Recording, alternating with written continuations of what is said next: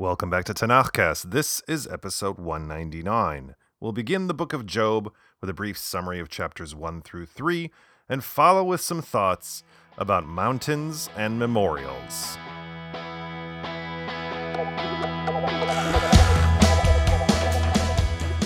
If we learned one thing about the Tanakh so far, it would be its worldview, which could be summed up in two statements. One, idolatry is bad, and two, the righteous get rewarded while the wicked get punished.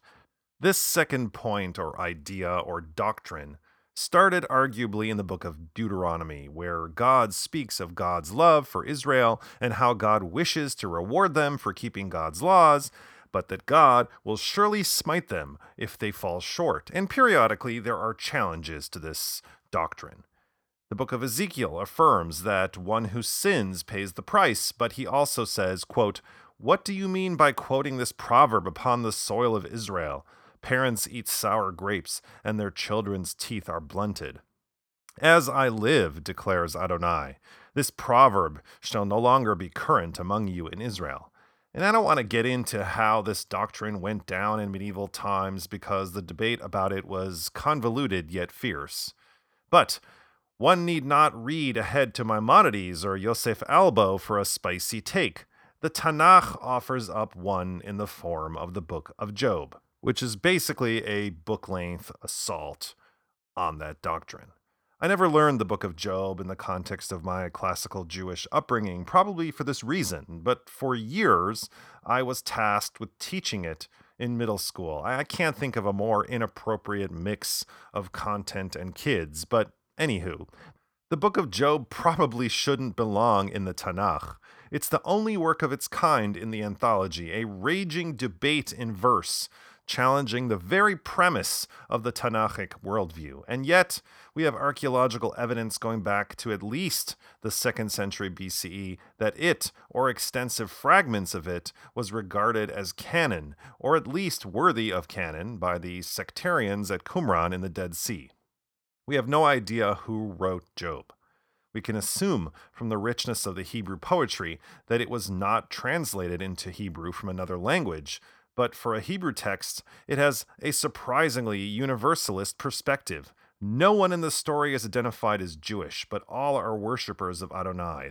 There is no discussion about the covenant or God's special relationship with the Jewish people or anything remotely related to the history of Israel. We have no idea when Job was written. The frame story, that is, chapters 1 and 2, which set up the story, and chapter 42, which resolves it, is probably a folk tale that was in wide circulation in the ancient Near East.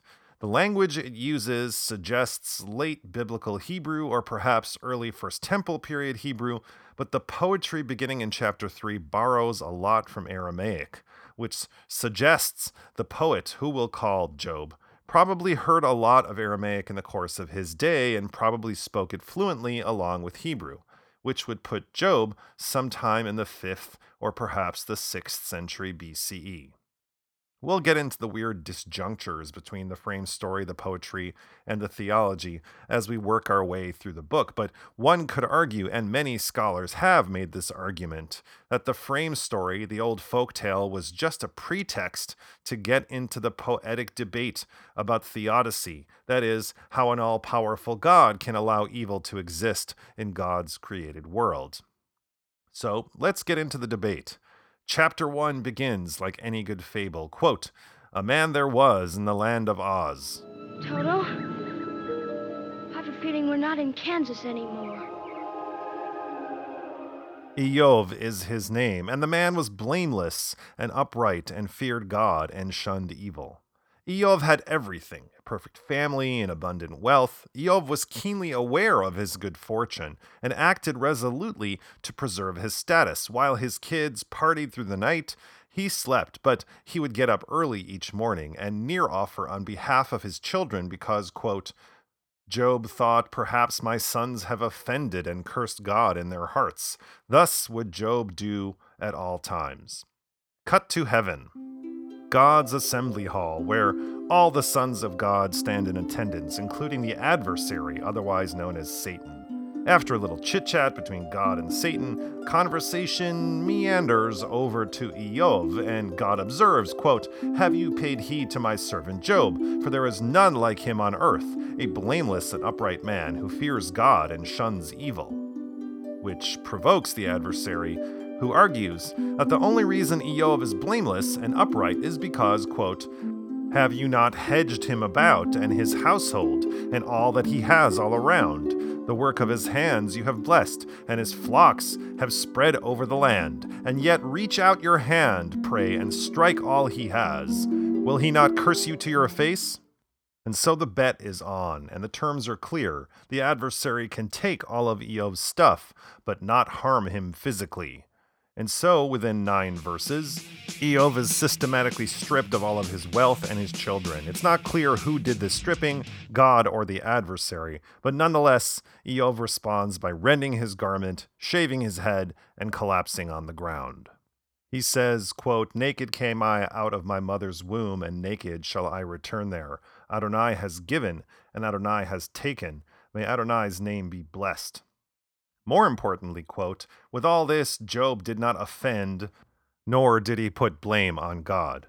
Cut again to heaven, God's assembly hall, yada yada yada. God is chuffed to recount to the adversary how Iyov has remained faithful, and how, quote, you incited me against him to destroy him for nothing. The adversary, however, is ready with a comeback. Quote, Skin for skin, a man will give all he has for his own life.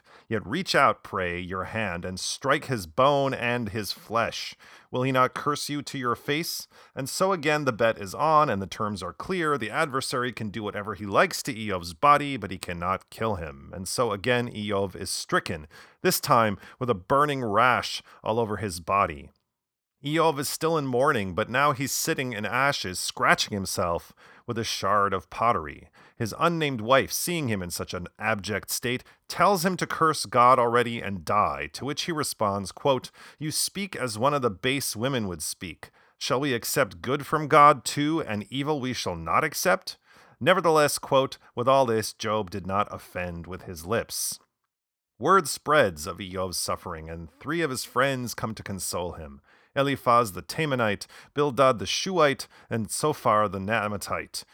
They do not recognize their friend in his reduced state. They too tear their garments, apply dust on their heads, and take up their places next to him on the ground and sit in silence for seven days and nights. They do not speak until Iyov is ready, and when chapter 3 begins, Iyov has a lot to say. Quote, Afterward, Job opened his mouth and cursed his day. And Job spoke up, and he said, Annul the day that I was born, and the night that said, A man is conceived. That day let it be darkness, let God above not seek it out, nor brightness shine upon it. Let darkness, death's shadow, foul it. Let a cloud mass rest upon it, let day gloom dismay it. That night, let murk overtake it.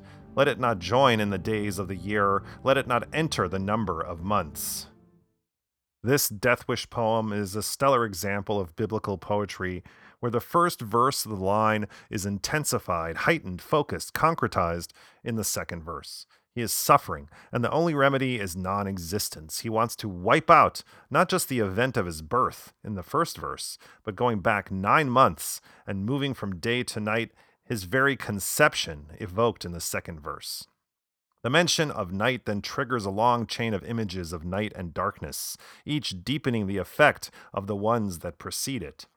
And you can't intensify or heighten or focus or concretize without a rich trove of synonyms to muster, as Iyov does here with choshech, darkness, and Tzalmavet, death's shadow, anana, cloud mass, the unique merirei yom, day gloom, or perhaps eclipse, ophel, murk, and a series of verbs that indicate a befouling, obscuring, or shutting down of light.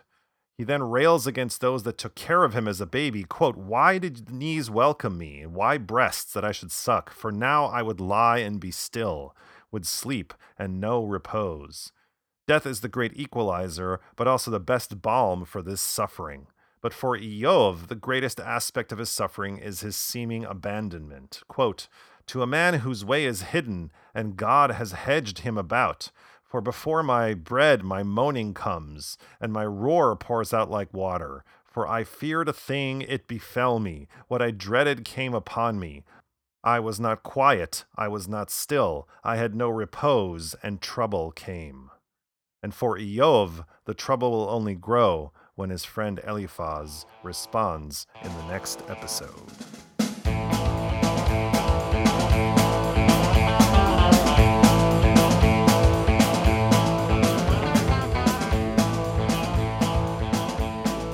During my graduate school years in Israel, I spent the summers leading tours for NFTY, the Reform Movement's youth movement. Back in the days before Birthright, NFTY brought dozens of busloads of kids to Europe and Israel, and I was charged with providing the educational content, of making sense and a story of what the kids saw and experienced. On Mount Herzl, Besides introducing the kids to Theodore Herzl, I helped them process the countless rows of humble headstones memorializing the fallen in Israel's many wars. Any national cemetery is a memorial space, an active participant in the production of the nation's historical narrative. In Israel's case, the cemetery, which is traditionally a religious space, had to be reinterpreted into secular national terms, a new kind of sacred space. Mount Herzl would represent not only placing of Herzl at the center of Zionism's story, but connecting it with the sacrifice of fallen soldiers in Israeli wars and the veneration of the greats of the nation. Theodor Herzl, the father of modern Zionism, died in 1904. He was buried in Vienna. Echoing the request of Jacob and Joseph to have their bones transferred from Egypt to the land of Israel, Herzl too asked for a similar repatriation in his will. Even before the War of Independence officially ended, but its outcome was evident, it was decided to transfer the remains of Herzl from Austria to Israel. A committee was struck to bring Herzl home. There were eight different options, various existing cemeteries, but two criteria seemed crucial. The land had to be Jewish owned and beyond the range of Jordanian artillery. The committee settled on a hilltop near Beit Vagan, which rose 834 meters above sea level. It was the highest point in Jewish West Jerusalem. Herzl was reinterred in 1949, and his gravestone, designed by the same architect of the Knesset building, was dedicated in 1960, marking Herzl's centenary. The final shape was a 16 ton rectangular block of black stone with the name Herzl inscribed on its side in gold letters. In the same year of Herzl's internment, a decision was made to locate Jerusalem's military cemetery on Mount Herzl's slopes. The design of gravestones, which was the same for all military cemeteries, emphasized the place of the military cemetery at Mount Herzl within the national network of military cemeteries and military burial areas within civilian cemeteries that emerged in the 1950s. Built on the slopes of a hill, however, the structure of terraces distinguished the architecture of this particular cemetery from all the other military cemeteries in Israel. Conceived originally as the final resting place for the fallen of the Israeli War of Independence, the burial area was later extended to include the fallen of later Israeli wars. The various plots and terraces within the military cemetery follow a thematic structure and provide a narrative account of Israeli military history, from the heroic sacrifices of the Jewish Yishuv against Nazi Germany and its allies up to the present moment. There was a third area designated on Mount Herzl for the greats of the nation, the most distinguished office holders, state presidents, and prime ministers. And so, when I led the many groups of teens to the site, we would pay our respects to Herzl and would make our way to the greats of the nation to visit the grave of Yitzhak Rabin, Israel's only assassinated prime minister. But we would also pause for a moment in the section where the fallen of Israel's first Lebanon war were buried. On the third day of Operation Peace in Galilee, June 8, 1982, Yuval Harel, a 19 year old soldier in the Armored Corps, was killed by an anti tank missile in Ein el Hilwe near Sidon. Because he grew up in Talpiot, a neighborhood in Jerusalem, he would be buried on Mount Herzl in the military cemetery. On Thursday, June 9, 1982, Miriam and Yechezkel, Yuval the Armored Corps' parents, received word that their son had been killed in the war. What Miriam and Yechezkel didn't know that in the same neighborhood of Talpiot there was another Harel family, Yossi and Chaya Harel, who also had a son named Yuval. The other Yuval served in the Nachal in Kibbutz Lochamei Hagetaot. He was also enlisted and he fought in Operation Peace for Galilee. The funeral was held on Friday at the Mount Herzl Cemetery, and many of the other Yuval's friends also showed up. They came because the radio announced that Yuval Harel from Jerusalem was killed, and they assumed it was their friend from the Nachal. The bereaved parents, Yechezkel and Miriam, noticed a lot of young people at the funeral that they didn't recognize, and they wondered if perhaps the body was mistakenly identified. After a quick inquiry was made, it was determined that it was truly their son, and the funeral proceeded. However, on the same day, June 10, 1982, the other Yuval, son of Yossi and Chaya, was also killed in Lebanon. Yossi, Yuval's father, was serving as an intelligence officer and was driven home from Lebanon. At the same time, officers came to their house and told Chaya, Yossi's wife, the news about their son's death. Chaya assumed that the officers had been confused. She told them that a Yuval Harel had been killed, but it wasn't her son. It was Miriam and Yechezkel's son. She referred them to a house on the other side of the neighborhood, but they told her that it was no mistake that their Yuval Harel had also been killed. After hearing the news, Yossi and Chaya's friends, Maggie and Shalom Bashar, arrived at their house. Their son, Sefi, served together with Yossi and Chaya's Yuval. The two had grown up together and joined the Nachal together. When they heard that Yuval Harel from the Nachal had been killed, they came to Yossi and Chaya's house to be with them. Maggie thought that it might have been a mistake, for how could Yuval be killed without their son Sefi or someone else letting them know? What they didn't know was that Sefi had also been killed. Yossi Harel, who was an intelligence officer, was in contact with the city officers.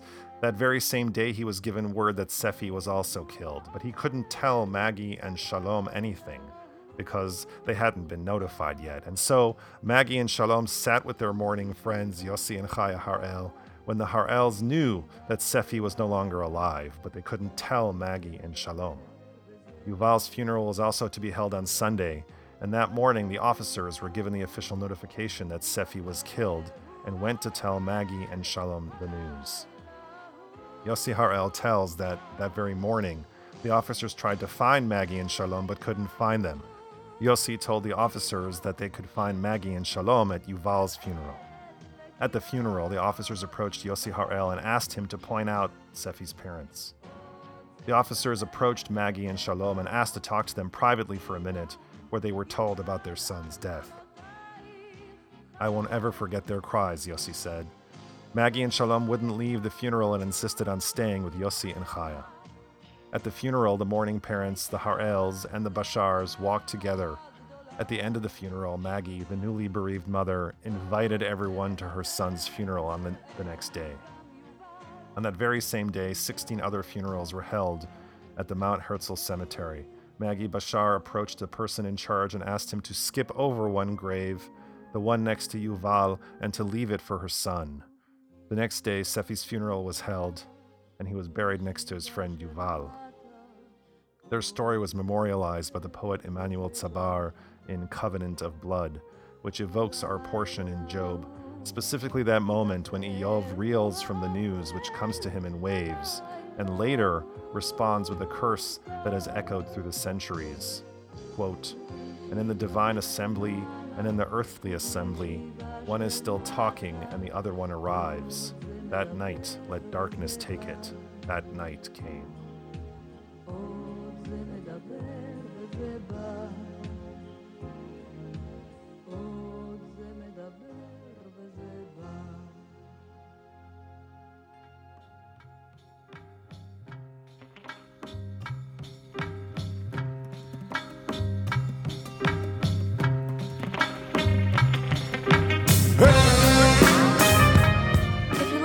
Today, spread the word about Tanakhcast. Tell a friend about Tanakhcast over coffee.